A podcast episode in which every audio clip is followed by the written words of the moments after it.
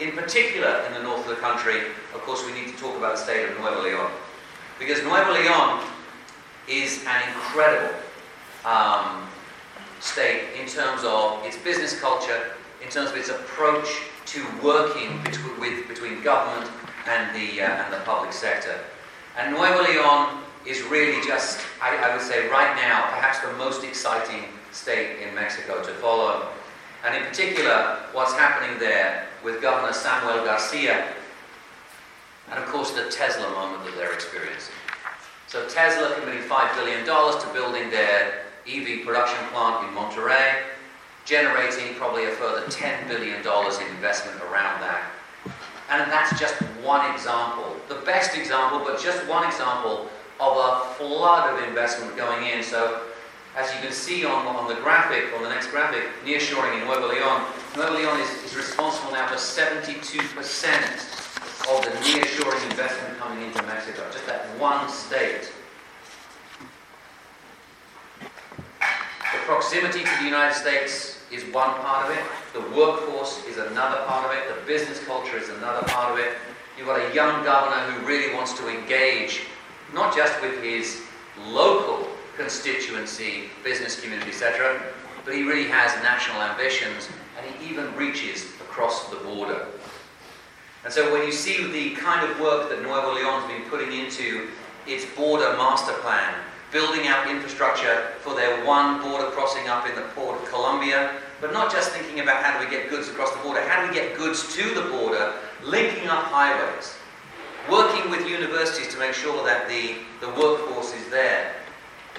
This is a truly strategic vision for the state. And Nuevo Leon is very well equipped to take advantage of the nearshoring phenomenon, but it still faces challenges. Industrial parks are filling up very, very quickly, which means that real estate prices are going through the roof. Talent is being used up, so we're seeing tighter and tighter labor markets, and companies are increasingly saying, well, Nuevo Leon looks good on paper in terms of the skills, but when we get here, we actually can't find the skilled labor that we need because the other companies are already employing them. So we're getting that kind of you know, com- competition between companies, which is great for wages, but not so great for competitiveness. You're seeing problems in terms of energy delivery, in particular green or renewable energy that the companies are increasingly looking for, but most importantly, reliable energy sources.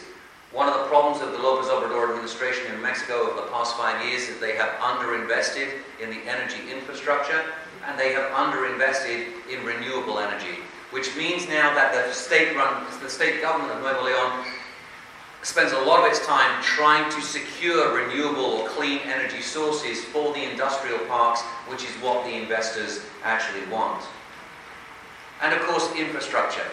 Whilst they have this strategic master plan for building out the infrastructure up to the border and even over the border by working with Governor Abbott, despite the issues that exist between Mexico and Governor Abbott and Nuevo Leon and Governor Abbott, there's, there's a cooperative sense there even though they're doing all of that, their infrastructure will rapidly become saturated. So, what we need is actually not just a vision of what's coming now and in the next couple of years, we need a 10 year vision of how do we build this out. And of course, that extends across the border into Texas